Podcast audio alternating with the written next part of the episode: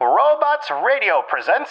Today's chat is brought to you by the support of all our Twitch subscribers. Through the patronage you provide the Focus Fire chat team through the Twitch platform, we are able to provide you with the weekly podcast as well as the website and other aspects of Focus Fire chat. If you have any interest in becoming a subscriber of the FFC and gaining access to some exclusive features over in the Discord server, please be sure to visit our Twitch account and click on the subscribe button. If you're an Amazon Prime member, remember that you do have a free subscription to Twitch every month that can be used for this. And for those of you who are already subscribers, thank you again for your generosity. Welcome to Focused Fire Chat. Explore together. Welcome to Focus Fire Chat, recorded live on August 7th, 2020, over on twitch.tv slash Focus Fire Chat, as we continue our discussion over the information leading up to Halo Infinite. This particular episode will serve as what we have come to call the advanced session of the week's exploration. Congratulations to those who signed up for a deeper dive. Before we go any further, however, let's run through a quick introduction of who all we have with us on the show. As always, this is your host, Blue Crew 86. And this is the now educated about dust dogs, green eyed zombie dust dogs. Zombie dust I now dogs. know Oh, that wow. catnip is bad for dogs. It's bad for dogs. Hold on to your butts. Can't take you anywhere. And la- nope, nope, you can't. And last but definitely not in the least is on scene guest host. I can't even get through this sentence. She, he's broken. Oh gosh. We have a good friend Ben Taylor. Vince, how are you doing? you make okay. it sound doing like well. anyways, drinking. moving on. We're not drinking. No, we're all naturally I like mean, this. Which to is be fair, this is pretty yeah. much a standard Halo night for yeah. for us. So Oh my goodness. anyone who's for all you poor that have listened to all five of them. I'm sorry. um, but yeah, sorry, not sorry. So, who are the banished pins? okay. The banished are um, as, as we found in the trailer uh, or the game demo for uh, Halo Infinite. The banished are going to be the primary antagonists that we're going to fight against. Um, the banished are a were actually introduced in Halo Wars 2. Um, they are a faction of primarily Jiralhanae brutes that rebelled against the Covenant. Um, the group is led by a Jiralhanae war chieftain by the name of Atriox. Um, I'm going to kind of run through the summary here, but there's actually a cutscene from Halo Wars 2 um, that is that it gives an excellent summary, and I'll go ahead and just drop that there into the Twitch chat. But it's it's really really good. Um, so you can't talk about Atriox and the Banished are tied together, so we're just going to kind of run with that from here. Atriox was born into the Covenant. He was, and then at, once he became of age, he joined the Covenant and became known for his strategic genius and tenaciousness. Um, the Covenant realized this and to help take advantage of it, he and his packmates, uh, under in during the Human Covenant War, were under the command of a Sangheili Silent Shadow. The Silent Shadow are essentially assassin uh, Sangheili assassins, um, and their primary goal was the hunting and slaying of demons, and that meant Spartan twos, Yeah. as they were known in the Covenant. I just remember hearing grunts scream at demons being us. That is my. Mhm. And that's right before they cheered, yay! Because I popped Yes. their head off. Followed by the pop, or actually the pop first, then you get the yay. Yeah. Grunt birthday party's a great skull. best Anyway, Easter uh, egg ever. So, so anyway, um, he served loyally for a long period of time, but at some point in time, the Covenant started using his clan as frontline troops, essentially as fodder. The idea that they were to break the UNSC lines, so they would send them forty at a time, and against to, to be the vanguard to break the line, and then there'd be a follow up. But the forty would die they would die 40 at a time. And in many cases, the battle had been decided and they were still doing this. This happened time and time and time again until the thing is, Atriox was the only one who started coming back from these. He would go out with 39 other of his packmates. He's the only one who'd come back. Again, this happened so many times that eventually he lost faith in the Great Journey, which was the whole religious basis uh, of the covenant. Um, at the same time, though, because he kept coming back, he kept surviving, his legend started to grow, specifically among the Jiralhanae, but among other members of the Covenant as well. The prophets saw Atriox as a threat now. So, on a planet named Algolis, um, they sent 40 of them out. He came back. Um, at this point in time, he came across a single wounded Marine. He let him try to get away from him, but the Marine was wounded, couldn't make it. So just before he killed the Marine, he went ahead and expressed severe disdain and hatred for the Covenant and essentially stated he didn't believe in it anymore. Um, another Jiralhanae, um, heard this and challenged him for heresy. Um, and Atriox killed him. When Atriox turned back to the base, there was a Sangheili executioner, which was essentially a senior in the Silent Shadow, and sentenced Atriox to death for betraying a member of his pack. Atriox, and you can actually see this in the video, he drops his hammer, falls to his knees. The Sangheili lights his, his energy sword and goes to stab him in the face. Atriox stops him by raising his hand and capturing the sword, which actually cuts into the side of his hand. He then kills the executioner that was going to kill him, which led his packmates who were still present to take action against the other Sangheili. Um, so at that point in time, that's when the Banished were born. Um, at the beginning, it was mainly just Jiralhanae that came to his side, although there was some Unggoy, the grunts, who were there as well. Uh, the early years of the Banished were all was all guerrilla warfare. Mm-hmm. They ra- they primarily raided Covenant stockpiles, um, but they also raided some Covenant uh, from UNSC. Um, this is around 2550, and this is about the time the UNSC actually he- heard of um, Atriox. It was mainly from it was from a uh, grunt that they had captured, who went on and on about the um, about essentially this war leader who didn't have any religious fervor, but he um, he led um, because troops knew what he wanted and what he stood for, rather than you know, and that inspired the loyalty. Um, That's just, I'm sorry. I'm gonna, the whole idea of a grunt being the chatterbox is so surprising. So, so surprising. Isn't, isn't it though? I'm sorry. Like, anybody who's spent any time in Halo hears those guys just gossiping like old women at a coffee shop. What's even better is in Halo Five. There's a there's a couple Oh, of them who are sitting around the sword of Sanghelios, and it's just amazing. that that particular scene, uh, we've all seen the videos of a, like a young pup messing around with an old dog, and the dog's just kind of the older pups just kind of looking at it, sitting there going, "Yeah, whatever, kid." That is pla that is played out in one of the uh, hub scenes in Halo Five. If you go wandering around, you will find this. So amazing. They're they're sitting on a cliff. They're sitting on a cliff. They're overlooking it's which actually a pretty nice, beautiful looking scene, and you just hear the grunt going on and on and on and on. And every now and again, you hear this grunt from the Sangheili.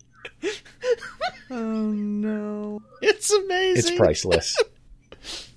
So the So- grunt gives up the information a little bit about it, going on and on and saying there's this guy, he's not tied to the religion like everybody else is, but he's he stands for something, he has a belief and he's got purpose, he's got drive. So we're going to do this kind of thing with him. That's where they kind of start banding up or Yeah, pretty much. That's uh, um, that's pretty much where it kind of started. Like I said, the UNSC at that point in time was more concerned with defeating the Covenant. They weren't re- interested in a faction. They actually would have probably been more saying, "Okay, fine, internal division in the Covenant. Great, that helps us." right. Um, you know, I mean, so- they kind of did that with the Arbiter.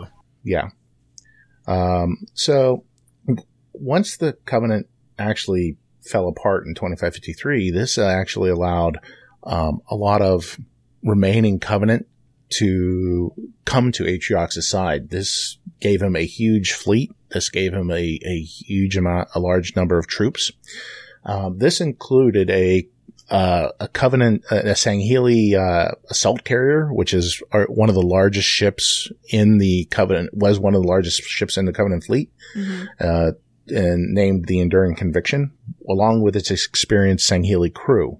Um, over the next eight years, through raiding and and pillaging and whatnot and uh, stealing, they became, like I said, became ex- an extremely large power. Um, this all came to uh, eight years later, um, where they went ahead and attacked the Ar- the Lesser Ark. Now, when you're talking about Halo, the Lesser Ark are the places where are the forges by which the where the halos are made. Okay. The idea was Atriox wanted to go there and create a Halo ring, so he could use that in his conquests.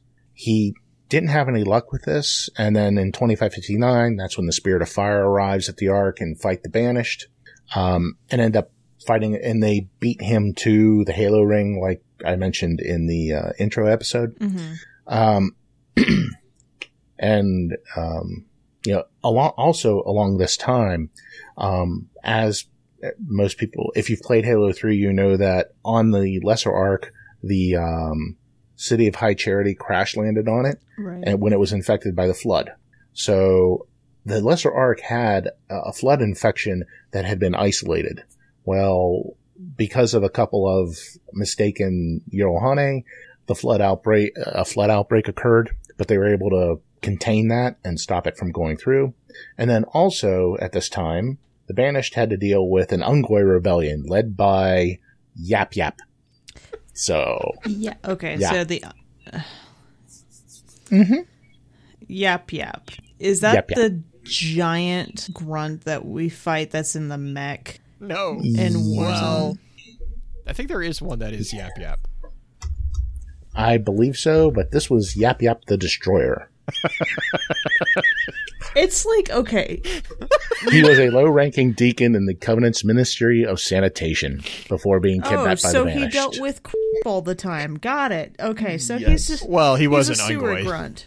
Um, God, Was this okay, what so- was this the was this the rebellion that was because they were uh, short shorted uh, breathing methane or was that that was under the covenant. no, covenant? that was that was that was under the Covenant that that, was under the occurred. covenant, Okay, because I remember there And, was uh, that one. They they sh- they were deliberately shorting them breathing methane because they're like, oh, it's got population control, and the Unggoys understandably got a little pissed about that. Sure. Yeah, I'm just thinking like, okay, yap yap. My first thought was Jub Jub from Star Wars. you're not wrong. but if Jub Jub actually led a rebellion, I mean, he kind of did. kind of, but like he was, he he didn't talk all the time. No, he didn't. Yap Yap probably talked all the time, as says his name, because he's a yap yapper. I mean, she's not wrong, No, she's not. you know, but it's not just Yap Yap. It's Yap Yap the Destroyer. The destroy. Mm-hmm. This is all I can picture is a gnome barbarian. Is all I I. I just and and right. Or a I just want barbarian, somebody. like- I want a fifth grader who hears the name Yap Yap the Destroyer to draw it because you're gonna get the strangest. Whip Squad, cartoon, go! right. oh, and of cour- and and of course, he is also the um, impetus behind yappening, which Wait. is And green's broken. it's it's an in-game kind of thing where essentially uh, for a period of time uh, yap yap takes like makes inroads to the game and wreaks havoc in game with like silly game types and the game yap, the functionality yeah yappening, like yes. Yes he's a. You can never, you can't say that Halo also- Halo multiplayer doesn't take itself super seriously. that is brilliant. i just threw i threw the link to the yappening in halopedia uh, and I'll give it to Blue so he can go ahead and put it in the, the show notes. Please go read it and just know that I'm sorry. Halo does not take itself seriously on The this, and it is great. The best part is the the Master image. Chief collection. The Master Chief collection screen when it happens. It's the Yeah, giant that's what I'm looking the at. Like that's the first thing that caught my eye. Is just this like shadow, glorious shadow grunt kind of thing, just arms out like ah, and it's So, mm-hmm. so the only thing I remember because I play SWAT all the time with Halo. Uh-huh. So when you play on Yappening last year at least, they have what's called the head pop party. It's SWAT, but it's got the grunt Easter, or the grunt birthday party Easter egg on it. oh nice. Oh, so all you hear is pop, yay! the entire game. It was like everyone everyone's KD dropped because everyone is just dying laughing the entire That's time. awesome. It's just, I'm sorry. Oh, and by the way, in the in the Ma- in the Master Chief collection is called the Yappening Two Yaps this time. Oh no. yes. That okay. That's clever. I, I like that one. I like that one. Mm-hmm. Ah. Crisscross. Back to the thing. Okay, so so that's kind of back on target here. So that's really the summary of Atriox and the Banished. Okay. There, um, essentially, it is uh, they're pretty much at this point in time nearly as powerful as the Covenant was, uh, except like I said, they're not religiously motivated. They're motivated by a charismatic leader, which actually makes them more dangerous in some ways. Mm-hmm. Okay, so the other Jiralhanae that we need to discuss is the a brute war chief by the name of Escharum. This is the one we uh, that gets introduced to us in the um, Halo Infinite trailer. Uh, the one um, set a fire in your heart, Spartan. Um, is that the, the last line is so is actually really really good. Um, we don't have a lot of information on him. All that we know is that he's a war chief, and when Atriox led troops to the Lesser Ark, he rose in power to the remaining banished that were in uh, that were left, and it is this group that discovered Installation 07 and defeated uh, the UNSC in 2559. Okay. So, um, it from from the um, the trailer or the clip at the end of the gameplay demo, um, he seems like he is someone who fights, who, who lives to fight, who is always looking for um, the next challenge, uh, just based upon um, the way he spoke. Because there there are lines in there that seem to indicate that for a long time he didn't have any motivation because there was no one worthy to fight him. And then all of a sudden, here's this demon. Um, although, um, well, how did he put it? Like the UNC calls them Spartans. The Covenant called him demon. To the banished, he's prey. Oh gosh. Okay. So, Yeah. so, and it's like I said, it's somebody who seems to be highly motivated when there's someone who is who he sees as an equal in Right. combat, and he wants, you know, he wants to measure himself against someone who is uh, who is his equal, and that's the kind of that's the kind of um, what what I kind of see from him um, cool. in okay. there. So. Okay. So, oh, Blue just threw in a factoid. Is that the guy playing Escharum? Is that how you say his name? uh, Escharum. Escharum is the same guy who plays Callus and Reinhardt, and I did not realize that Darin De Paul played Reinhardt or played Callus. Yeah, and actually, John DiMaggio is the voice actor for Atriox, who is, if I remember this correctly off the top of my head, Banshee. Um, Okay. Mm-hmm. I, I actually know Darin De Paul a little bit better because I love watching him. He's a very charismatic voice actor who does all the Reinhardt stuff. At Yeah, he can also uncannily switch into Reinhardt voice Oh, so yeah. crazy quick. Yeah. Yep. Awesome. Okay, so that's actually a good place to stop before we dive into a little bit more on uh, installation 07 and or Halo Ring, whatever it is. I'm so I'm like I feel like I've been put in a blender. My brain has a little bit.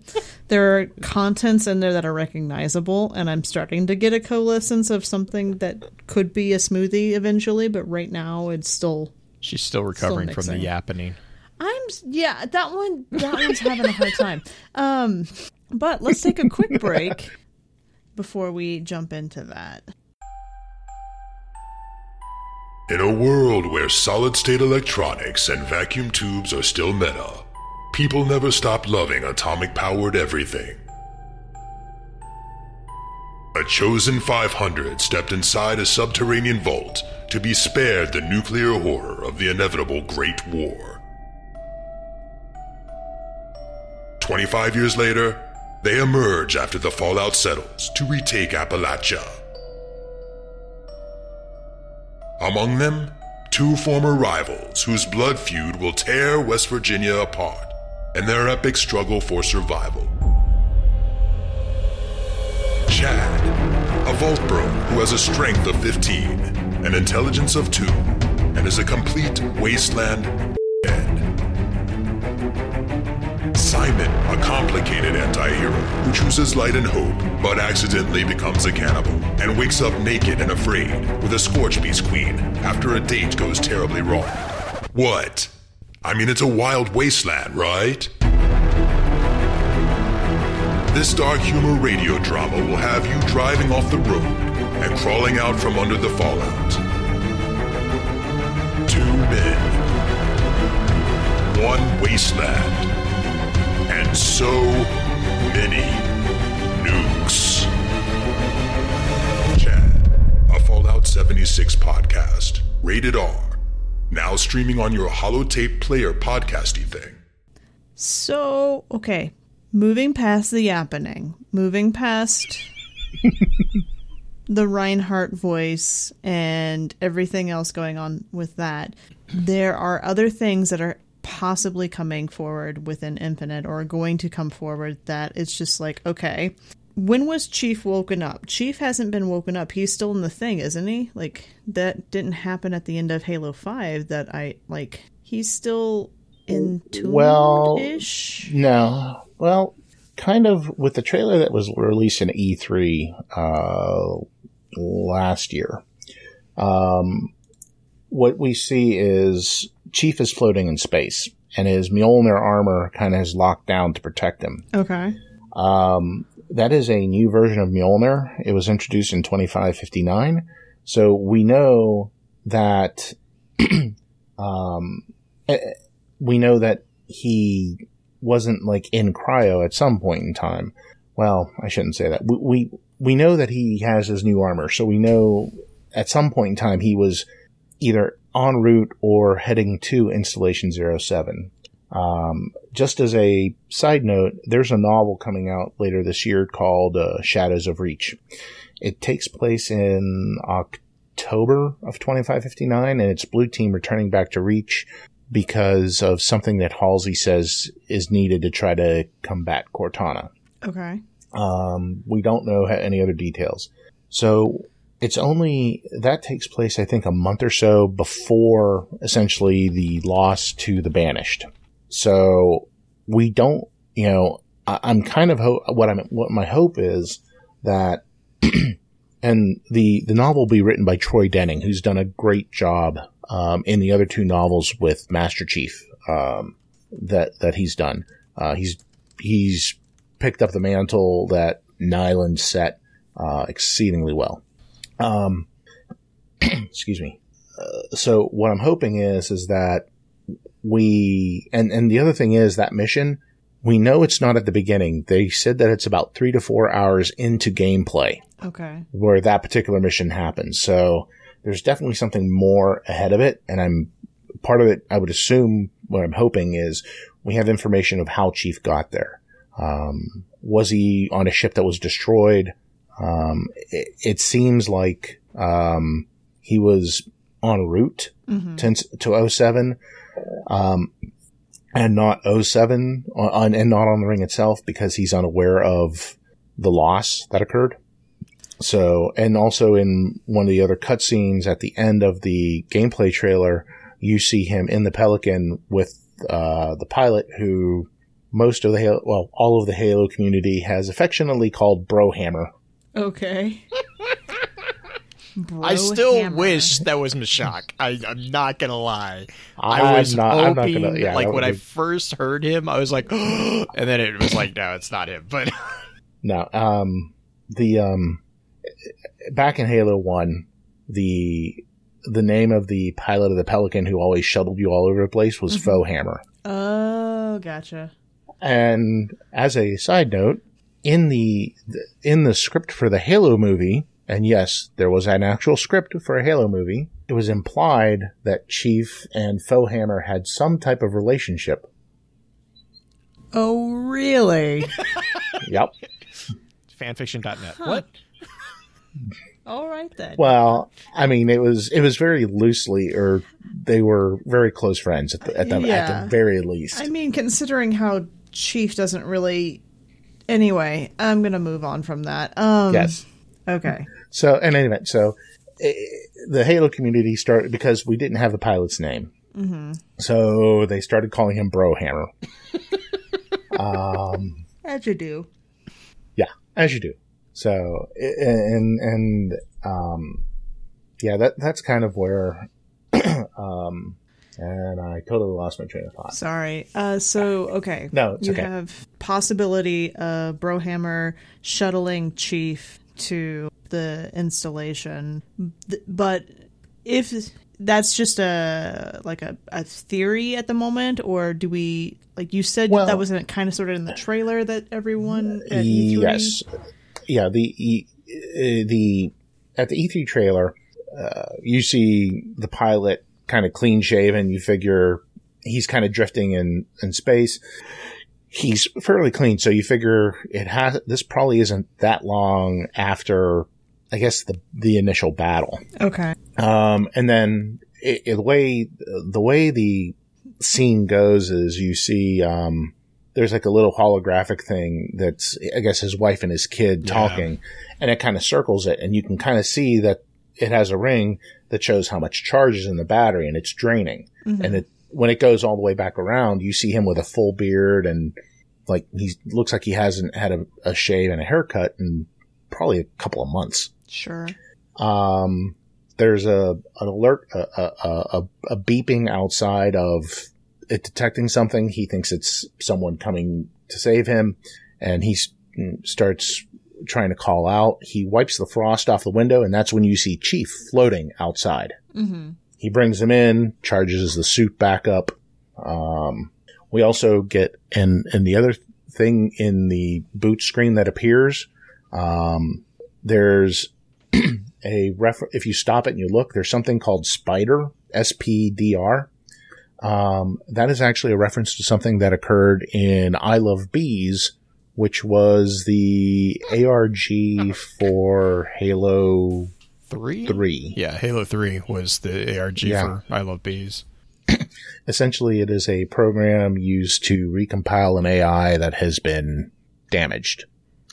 Um, Okay then. and and also in that particular um, in what someone else found in that boot sequence was a barcode or a QR code, I should say, that when you scan took you to a piece of audio that was Jen Taylor as Cortana Mm-hmm. saying, "This is a piece of me, but you know, uh, this is familiar. It's a piece of me," and it sounds much younger than what you were used to Cortana being. So, some people believe that we have either Halsey creates another Cortana clone from her brain, Right.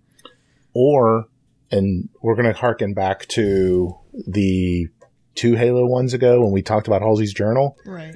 Cort- the reason Cortana is so different from other smart AI is that normally when you create a smart AI, it is from a human brain, but it's a, someone who's deceased. Right. Halsey created Cortana by cloning her own brain and then mapping all of her like the brain patterns right. over and then generated it. Now, the thing is, she didn't just generate one. I think she generated a dozen clone brains.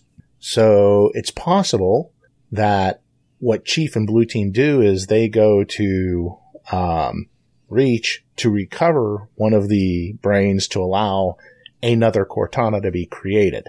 So where is Halsey at this point? Her last her last position would have been on the um, actually would have been on Sanghelios.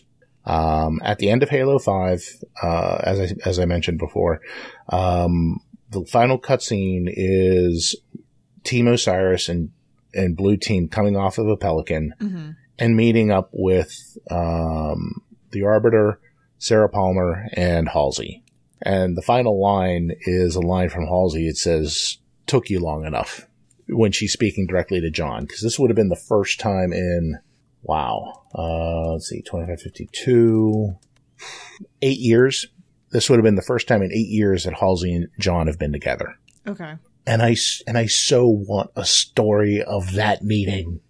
Like when they meet back up for Like- the first time? Do you, Mhm. Like, that's that's kind of just left out there. There's nothing specific. It's touched on in the book Bad Blood, which is which focuses mainly on Buck.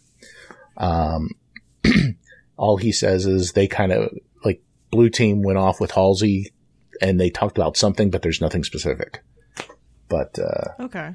yeah, so so that's kind. Of, I mean, there is some supposition, there is some thought that we have another Cortana clone to either try to recompile or absorb the uh, the rampant Cortana in, or to defeat it, or do something, uh, which would kind of parallel uh, the whole mendicant bias and offensive bias. Uh, mendicant bias was a forerunner AI that got turned to the flood and betrayed the Forerunners for the flood. The Forerunners created offensive bias to defeat mendicant bias. So, um, it's not out of the realm of possibility that the UNSC is going to create a Cortana clone AI to defeat the rampant Cortana that is the leader of the created. Okay, so Cortana is a will the Cortana if she doesn't if she isn't absorbing the the quote unquote bad Cortana who is Right. not the Cortana we used to know because she's somebody we um now I have that song in my head. Is if the Cortana that we see in Infinite does not do any sort of absorption or anything like that, do we think that Chief and her are going to be? I mean, they're going to be compatible because they were compatible prior because they were initially put together. But that's got to be painful for Chief because she wouldn't have any of those memories necessarily. She would be a blank slate. Yeah, and and there's a right after in Halo Four, right after, um, and the mission is called Composer.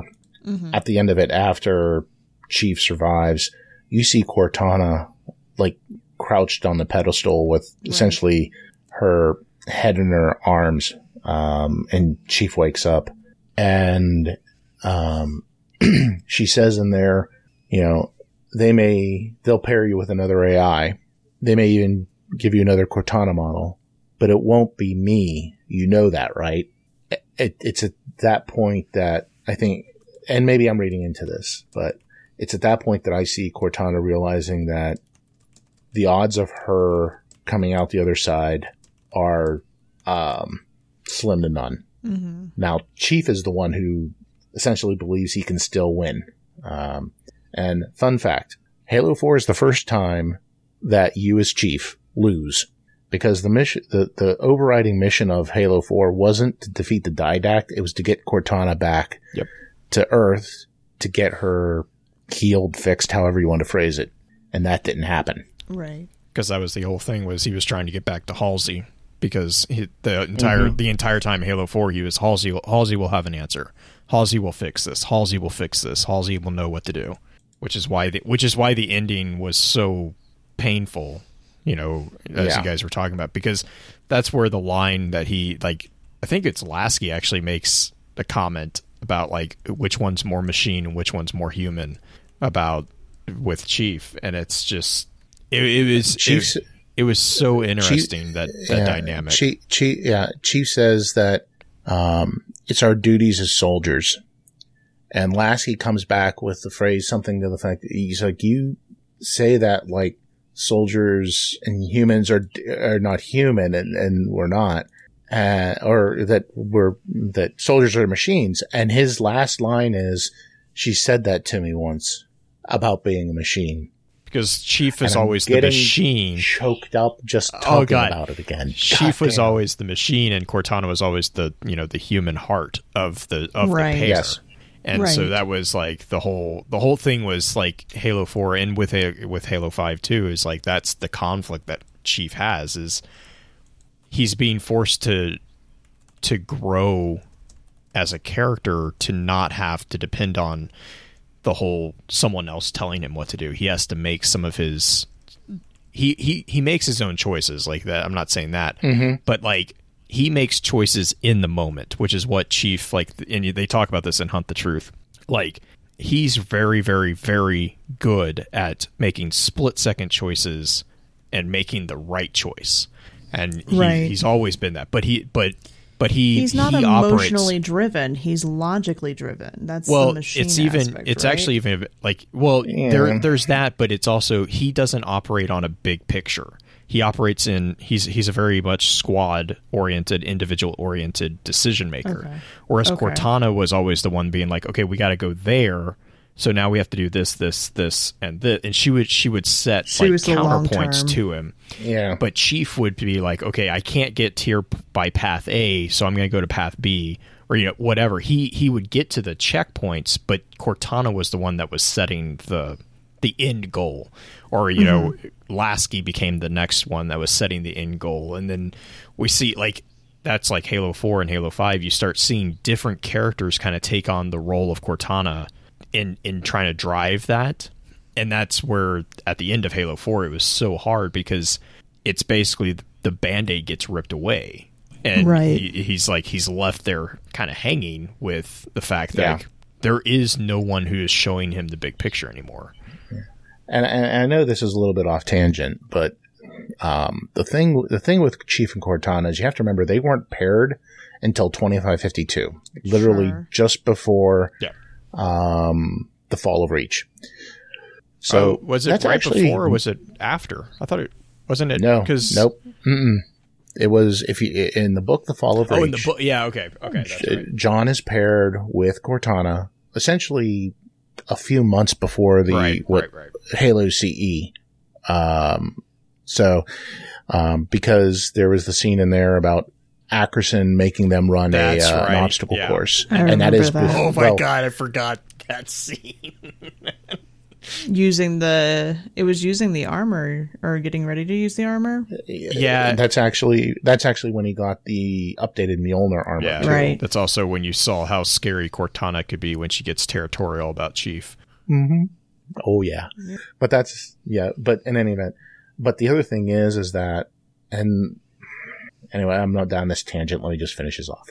The thing is, um there was only one of the Spartan two. Cortana, uh, Halsey saw all the Spartan twos as her children, which was kind of messed up because she didn't have a relationship with her own daughter. But she saw all of the Spartans as her children. But the one she had the um, the greatest connection with was John. Mhm. So it is not that far to believe because the way she cl- she created Cortana as a direct clone, that the clone would also have that connection to John. The other thing is is that when um, Halsey had Cortana choose a Spartan to be paired with, she chose John. She actually modified her own processing buffer to essentially make her like 99% compatible with John. So even though they were paired for a very short period of time, you essentially have two entities that are are- that are essentially co- totally compatible with one another. Mm-hmm. So it's not a surprise that the two of them bonded like Synchronized, they yeah. did. I mean, it, it's it's not it's not a romantic love, but there No. is love there. Well, it's So. gosh, the way it's just depicted in Halo Four, It's it's No, it's yeah. almost as if there is a co- there's quite the codependency, you know, between the two of them. John needs Cortana in a lot of ways throughout the Halo 4 stories. Mm-hmm. And then you see that Cortana in a lot of ways also needs John because mm-hmm. you see her meltdown and her breakdown. Mm-hmm. Well, and, and John is her strength at those times too. Right. Like I think I, it makes me think of like the you know the four types of love: the the eros, the storge, the agape, and the philia. And this Right. would I would I would say this is more like a philia, which is like the love of friends and equals. Mm-hmm. Because Yeah. I mean, and it's it's it's almost agape. Like I mean, it, it almost is because it's just like they just they they operate on they operate on the same page like without thinking like, without even realizing Right. it. right. Yeah. So, may I redirect our little tangent a bit? Yes. So, what I'd like to get into is probably the thing that most people are most excited about, which I think you mentioned at the beginning, and I want to take a quick ad ver- uh, ad break before we jump into the Halo ring that we're heading to. Have you ever wondered how deep the Elder Scrolls lore rabbit hole goes? Have you got a grasp of the basics and want to find out more about the universe? Written in Uncertainty is here to help you. We'll be mixing in philosophy, theology, and whatever other theory is useful with Elder Scrolls texts to untangle some of the biggest questions in the series, like what are dragon breaks, how does Chim work, where did the Dwemer go, and more. Check us out at writteninuncertainty.com or find Written in Uncertainty on any podcatcher. Thanks for listening and catch you later in the Grey Maybe of Tamriel.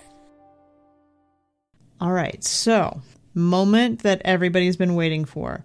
What do we know about Site 07? Okay. There's a lot, frankly, but um, we'll. I'll try to give the cliff notes on this. And okay, so the one thing you have to remember about the Halo rings is that all of them were built at facilities known as the Ark. Now the mm-hmm. thing is, there were two facility, two Ark facilities, a greater Ark and a lesser Ark. Mm-hmm. The the bulk of the, the Halo arrays that we come across in game are were all created at the lesser Ark. They all have a diameter of 10,000 kilometers. However, the ones that were created on the greater Ark actually were three times bigger. They had a di- they had a diameter of 30,000 kilometers. Um, there were initially 12 of the one there were 12 of the halo array that were fi- that were from the greater Ark and then there were 6 that were from the lesser Ark. the other difference is the lesser Ark um, pulses when they fired were omnidirectional. They would go in all directions. The greater Ark would only fire in a conical for- in a conical uh, form. Right. So, um, Installation 07 originally was one of the 12 that were manufactured at the greater Ark. Um, So it fires This wa- one direction only. uh, at originally, Conically, yes, yes. so this is the this is the location that um, also had a large number of um, after the human Forerunner War, a large number of humanity was devolved for which is probably the best way to essentially to make them pre-technological and they actually lived on in certain pla- in certain places on in the for in Forerunner um, sites, and the one of the main sites was Installation 07. It had a huge human population.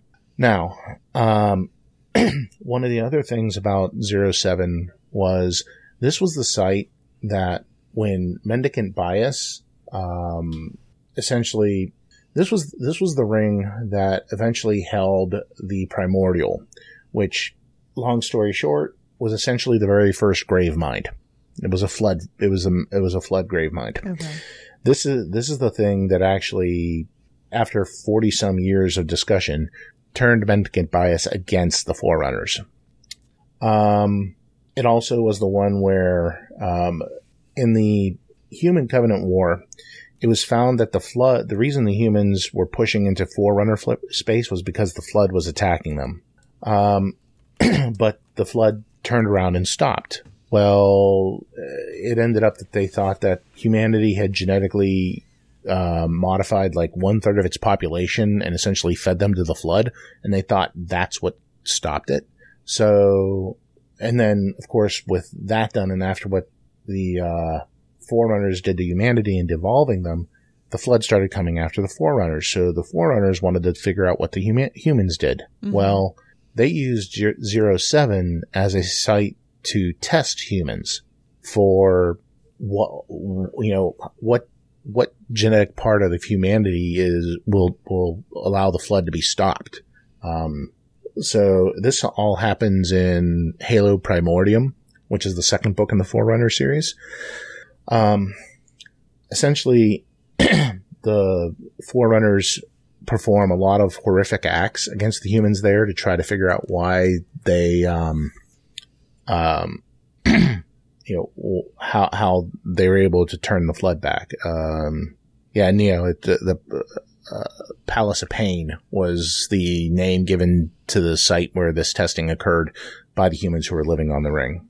Um, it ended up that, um, the master builder, who was the one who had, um, decided to perform these acts, he was put on trial by the Forerunners. It ended up that Mendicant Bias brought all of the original 12 Halo array to the homeworld of the Forerunner to essentially destroy him. Um, it was during this time that um, he got stopped, um, essentially by a clone of the Didact, which uh, is another story altogether. Um, short, uh, short answer. Forerunners have the ability to imprint themselves on other Forerunners to allow them to mature. Uh, it's like it's, like it's a mature, maturing rate. The Didact, um, before he got driven mad, actually left his imprint on another die on another Forerunner by the name of Bornstellar.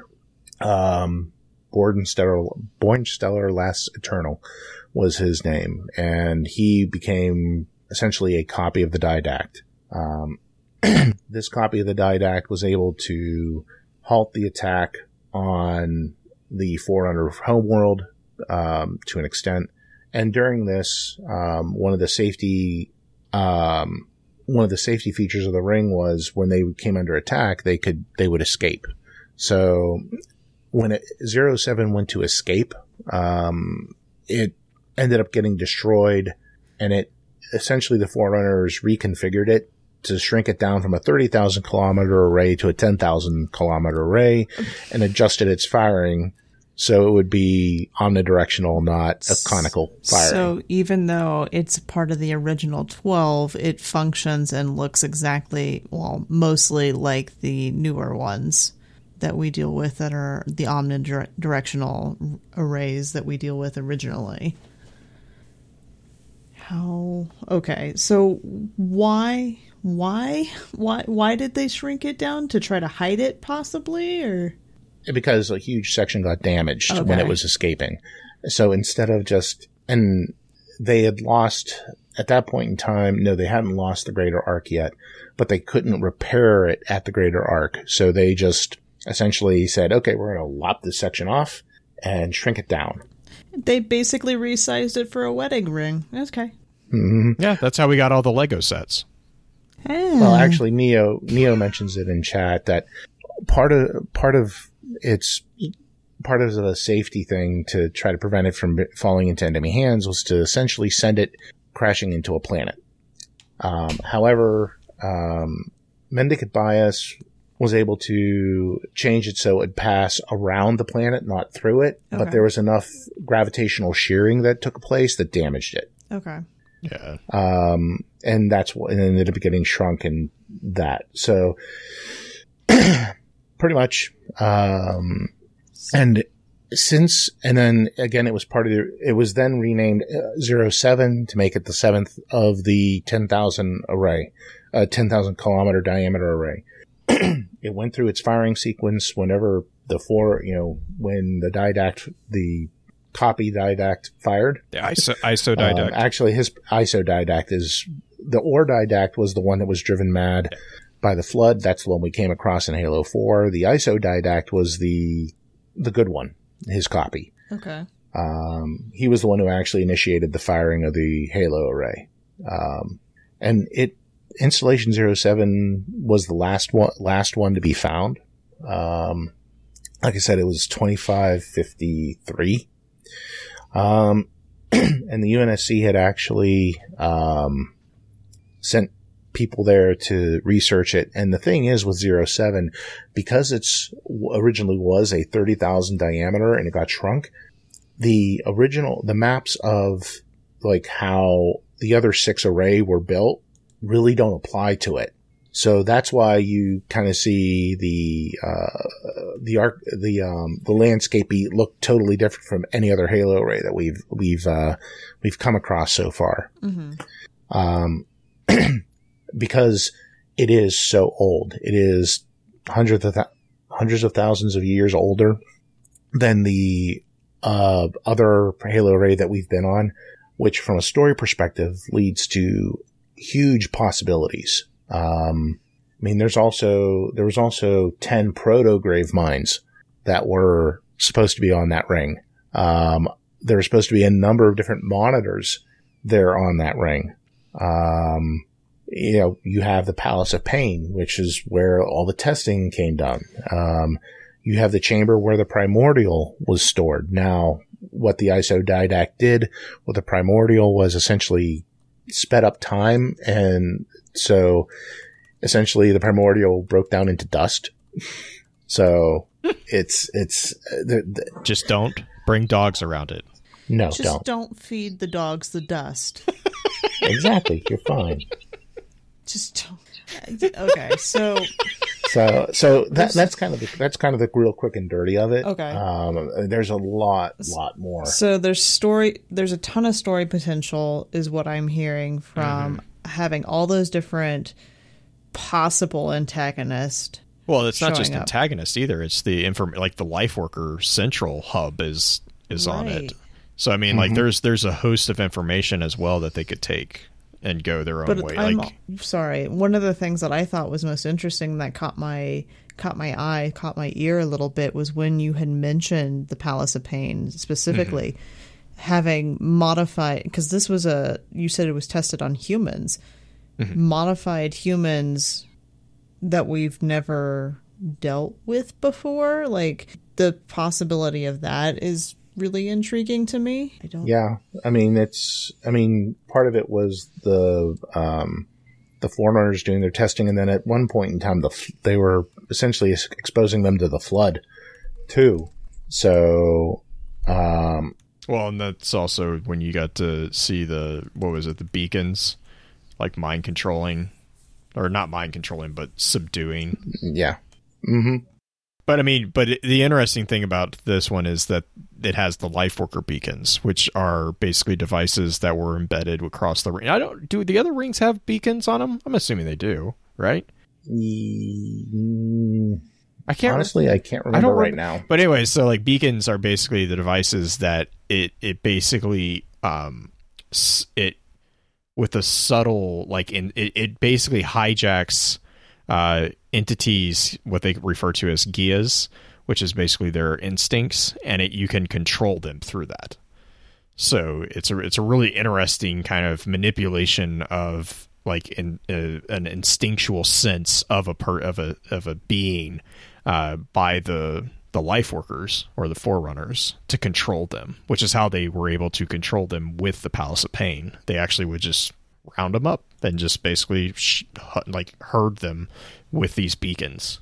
Yeah, I mean that one is specifically mentioned on Zero Seven, but I don't think I've seen. I don't think I've seen it referenced any on any other ring. Um, so, but that's kind of. I mean, that's what, like I said before. That's one of the things I'm really looking forward to finding out is the history. Uh, that ring is unlike any other ring that the that we've come across. And admittedly, there's Alpha and Delta Halo, which is the rings from CE and uh, two, respectively.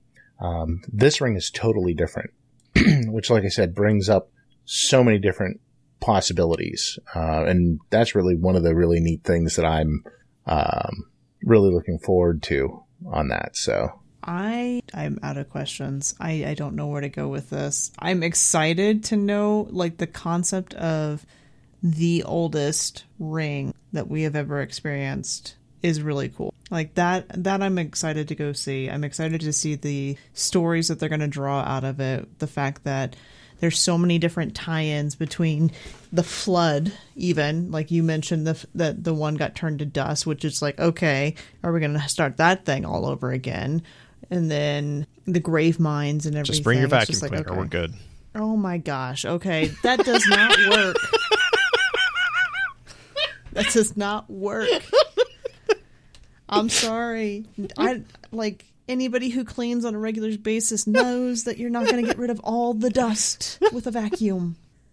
Get rid of most of it though. Well, then what you could potentially do is just Swiffer, evacuate Swiffer the atmosphere Swiffer it and let it all go into space. Swiffer Of course, Chat, you know. chat's like, I mean, that's what we do. But then again, you know, you eject it into space, and all of a sudden you'll end up with key mines. Yeah. So yeah, That's not how the force works. I'm just like uh. my mind goes to okay, you vacuum it all up, right? Like where are you going to put the canister? You can't just throw it in the garbage. In the You sun. can't just just jet- jettison it. Just jettison it Here's into worked the on sun. zombie dust dogs. It. Then it turns into like a rabbit embryo and strikes somebody on the head, killing them, kicking off the whole awoken like Mara's like trauma as a child. Nope, then we then we then we dip into we get- Star Wars and get the Sun Crusher. Yes, all of this. Kyp, Oh, Kyp, boy. Kyp Durron, let's go. All right, There is a lot of streams being crossed right now. that's when that's when the fun starts. So anyway, shout outs. Marshmallow Man. Um. oh, tasty. Yes. Okay, shout outs for the advanced episode. Shout outs to live chat. Shout out also to uh, Miss Reyes, who is in chat, as well as Wicked. Uh, Raz, in particular, who is back home feeling much better. And then shout out to uh, Wicked, who got a shout out during the episode without even being here because you're getting blamed for something you didn't even do, but you're still getting blamed for it. So, shout out. exactly. I love how she told on us. Yep, absolutely, because they're here now to hear it. I was going to tell him anyway. Oh, okay, fair enough. Besides, he knows he's always at fault. That's true. Pins, what about you? What do you have any shout outs for the advanced session? Um, I'm going to give a, a shout out to 343. Um, and there, there, there's a lot going on in the world and whatnot. And um, I know that they have people there, just like at any major studio, who all they really want to do is put out the best possible game. Um, and having read through some of the reactions of people and frankly some of the stupidity that some people have said um, and done, um, I I just want to say to them that uh, I can't wait to see what they put out, and uh, you know I'm going to withhold any judgment on that until uh, until I get my hands on it. Um, I just wish them I wish them the best, and and uh, that that uh, whatever they put out, I'm sure that they put their heart behind uh, behind it. Um, and then also, like I said before, just thanks again for having me on. Um, I know I tend to ramble and kind of start chasing squirrels here and there. Um, but there's a lot of that with the Halo universe. I find myself just going, Oh, then there's this, which depends on that, which depends on that. And, uh, just thanks everyone for being patient, for everyone who came out to listen, uh, and who does listen to this. So thanks a lot. I really appreciate it. No, I mean, really, that's. I mean, just going to double down on what you said, especially about three four three. You know, I know a lot of people love to love to take sides and make judgments about stuff that they don't do. Uh, it's it's not it's not a simple switch that gets flipped to make these things, and I mean, it's it, yeah. I, I I agree. I think if you're gonna if you're gonna be judgmental about something, at least give it the decency to wait until you actually experience it. That's my that's my two cents. I'm not saying you have to love it, but but at least try it out before you before you knock it. Um, but that and also you know again big thank you f- to you for putting all. I mean you basically put the show together f- this week, so Yep. it was easy for Oh, you- us. We just showed up you- and hit yeah. hit hit stream. I I can't remember. I know you said it in the past. Like, okay, we're talking Halo. Okay, go ahead. Pence. Yeah, you just that's- run with it. Yeah, go. You got it. I also am just grateful that you sent me the show notes ahead of time so I could look them over and start looking up some of these names and terms. I'm impressed. I'm impressed with Skype's little subtext keeping up with the Sanghelios names. Like, Yeah. Well, it is Microsoft, so you know there's oh, probably some Halo fans. fair. You know, fair. I did not even think about that, but that's that's fair. That's fair. so, so as always, thank you for your time, and until next time, remember: with wisdom we conquer. Stand strong, stand tall, and keep exploring. With that, we'll begin to wrap the chat up. Thank you again to those over on Twitch for coming to spend your evening with us. If you'd like to join us for the live streaming of the episodes, please be sure to give us a follow over on twitch.tv slash focusedfirechat. Links to all our episode archives can be found at www.thelorenetwork.com. Please be sure to email us at focusfirechat at gmail.com with any comments and or questions for the team concerning the podcast, and let us know how we're doing by giving us some feedback and a rating over on iTunes as well. So until next time, focus your fire and may your light shine bright. You've been listening to a Robots Radio podcast. Smart shows for interesting people. Check out all the shows at robotsradio.net.